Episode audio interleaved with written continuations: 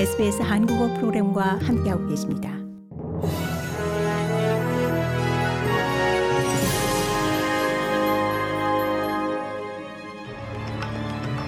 (2023년 2월 5일) 일요일 SBS 뉴스 헤드라인입니다.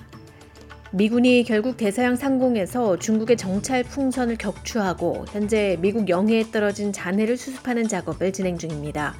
약 6만 피트 상공에 떠있던 이 정찰 풍선은 스쿨버스 3대 크기로 추정됐습니다. 격추 영상에는 작은 폭발이 있은 뒤 풍선 잔해들이 바다로 떨어지는 모습이 담겼습니다. 미국의 바이든 대통령은 이 작전이 바다에 가라앉기 전에 잔해를 회수할 수 있도록 시간을 맞춰 민감하게 수행된 것이라고 전했습니다.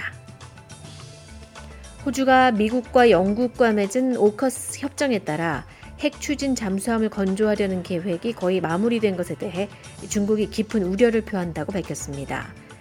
한편 호주의 고위 장관들은 3월에 있을 것으로 예상되는 공식 서명에 앞서 협정의 세부 사항을 확정하기 위해 런던과 워싱턴에서 오커스 장관들과 만남을 가졌습니다. 페니웡 외무장관은 이 협정이 호주의 인도 태평양 정책을 유지하는데 도움이 될 것으로 믿는다고 강조했습니다. 우크라이나와 러시아가 약 200명의 전쟁 포로를 교환했다고 밝혔습니다. 영국인 자원봉사자 2명의 시신도 우크라이나로 인도됐습니다. 우크라이나 당국은 우크라이나인 116명이 귀환했다고 전했으며 러시아 포로는 63명이 석방됐다고 러시아 언론이 보도했습니다. 유럽연합이 러시아산 석유 제품에 대한 수입을 금지하면서 러시아와의 에너지 관계가 더욱 얼어붙을 전망입니다. 유럽연합의 금수 조치는 러시아로부터 석탄을 비롯해 대부분의 석유에 대한 수입을 금지하는 것으로 오늘부터 발효됩니다. 이는 석유 가격과 인플레이션을 부추기고 있는 세계적인 원유 부족 현상을 저지하기 위해 러시아산의 수입을 줄이는 동시에 비서구 국가들로 경유를 계속 공급하는 것을 목표로 하고 있습니다. 퍼스에서 상어 공격으로 의심되는 사고로 10대가 사망했습니다. 서호주 경찰은 16세 소녀가 심각한 부상을 입고 스완 리버에서 구조됐다고 밝혔습니다.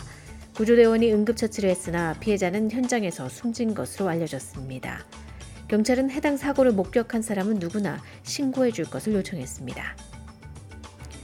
고국에서는 지난달 가정에서 사용하는 전기와 가스, 난방비 등 연료 물가가 1년 새 30% 넘게 상승해 외환 위기 이후 가장 많이 오른 것으로 나타났습니다. 이는 외환 위기 당시인 1998년 4월 이후 24년 9개월 만에 가장 높은 상승률입니다. 식료품과 비주류 음료의 한 달 상승률도 2년 만에 최고치를 기록하는 등 체감 물가는 여전히 크다는 지적입니다.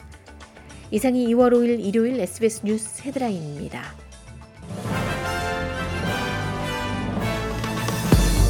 이제 SBS 한국어 프로그램을 SBS 라디오 앱을 통해 만나보세요. SBS 라디오 앱은 호주 생활을 위한 여러분의 소중한 친구입니다. 여러분의 부모님께는 호주 생활의 필수적인 길잡이입니다. 아이폰을 사용하신다면 앱스토어를, 안드로이드 폰을 사용하신다면 구글 플레이를 통해 앱을 다운로드 받으실 수 있습니다. 지금 바로 스마트폰을 열고 SBS 라디오 앱을 만나보세요.